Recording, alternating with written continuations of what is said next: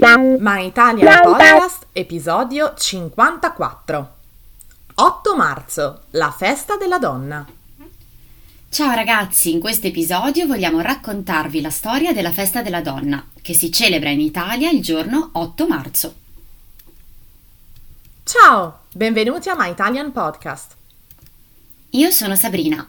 Io sono Cristina e siamo le vostre insegnanti di italiano. My Italian Podcast è lo strumento per ascoltare ed imparare l'italiano in modo divertente, semplice e accessibile. Ti faremo conoscere le tradizioni e la cultura italiana attraverso autentiche conversazioni tra due madrelingua. Hey you! Welcome to My Italian Podcast. Here you can listen to real Italian conversations by native speakers. If you don't speak Italian yet, don't worry. Just subscribe to our newsletter to get more contents and the transcripts of all of our My Italian podcast episodes. Sigla!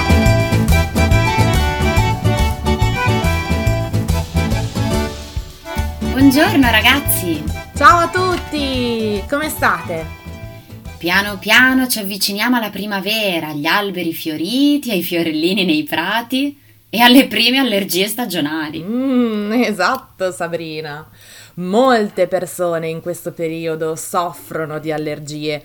Ad esempio, io starnutisco sempre vicino alla mimosa. Ah, la mimosa! Eh, in effetti fiorisce proprio in questo periodo ed è simbolo non solo dell'arrivo della primavera, ma anche della festa della donna. Esatto, Sabrina. Il giorno 8 marzo, infatti, è usanza in Italia regalare alle donne un mazzo o un rametto di mimosa per festeggiarle. L'origine di questa festa, però, ha poco a che fare con la primavera o con il fiore. Vogliamo raccontare ai nostri ascoltatori la storia di questo giorno? Eh sì, Sabrina, perché in realtà l'8 marzo è simbolo delle lotte sociali e politiche che le donne hanno dovuto affrontare perché la loro voce venisse ascoltata. Al giorno d'oggi le ragazze possono indossare i pantaloni, andare a scuola, votare ed essere indipendenti, ma in passato questi diritti non erano scontati. La festa della donna viene spesso collegata a due avvenimenti storici ben precisi. Vorrei iniziare parlando del primo avvenimento storico, che risale al 1911. L'8 marzo del 1911 un gruppo di operaie stava scioperando da giorni contro le terribili condizioni in cui stavano lavorando. Siamo a New York, in un'industria tessile. Per stroncare questa protesta, i proprietari di questa industria avevano bloccato le uscite dalle fabbriche per impedire alle operaie di uscire. Tuttavia, proprio in questo giorno accade una tragedia. Infatti, l'8 marzo scoppiò un incendio all'interno della fabbrica e uccise 134 lavoratrici, chiuse dentro l'ambiente di lavoro. Un evento terribile che ricordiamo oggi con questa festa. Il secondo evento di cui vi vogliamo parlare avviene invece qualche anno dopo, nel 1917. Siamo in Russia, in una protesta legata alla rivoluzione di febbraio.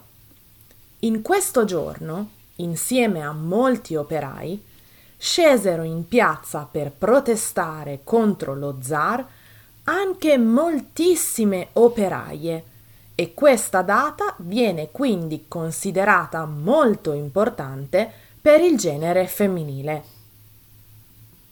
Bene, Cristina, a questo punto è interessante capire che cosa davvero portò a istituire la giornata internazionale della donna.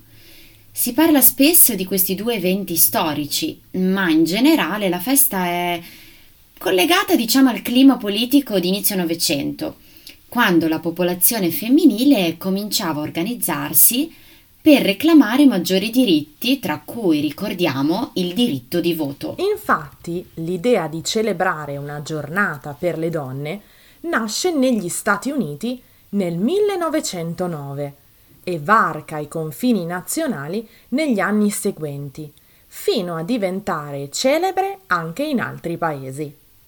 Nel 1921 si pensa poi ad un'unica data internazionale e la scelta ricade proprio sull'8 marzo, forse per gli eventi di cui abbiamo parlato a inizio episodio. Tralasciando ora l'origine, credo comunque che sia importante ricordare che per le donne non è mai stato facile far valere i propri diritti e per questo motivo l'8 marzo è simbolo di una lotta che in realtà andrebbe ricordata ogni giorno. Esatto, Sabrina, esatto. All'inizio poi abbiamo detto che in Italia si regala la mimosa. Ma sapete perché? L'origine risale al dopoguerra siamo nel 1946 e due donne, iscritte all'Unione Donne Italiane, propongono di adottare questo fiore come simbolo di questa festa. La decisione è stata messa ai voti e le donne di questa unione hanno deciso tutte insieme per l'adozione di questo fiore. La mimosa infatti fiorisce proprio a marzo e inoltre è molto economica motivo per cui può essere regalata da tutti. Anche se, Sabrina, al giorno d'oggi i mazzolini di mimose l'8 marzo diventano improvvisamente molto cari. sì, sì, eh, questo è vero, Cristina. E la mimosa si trova spesso anche nelle città. E a proposito, io ho raccolto qualche rametto di questo bellissimo fiore proprio qualche giorno fa. Oh, che bello! E poi è un fiore allegro, giallo, solare.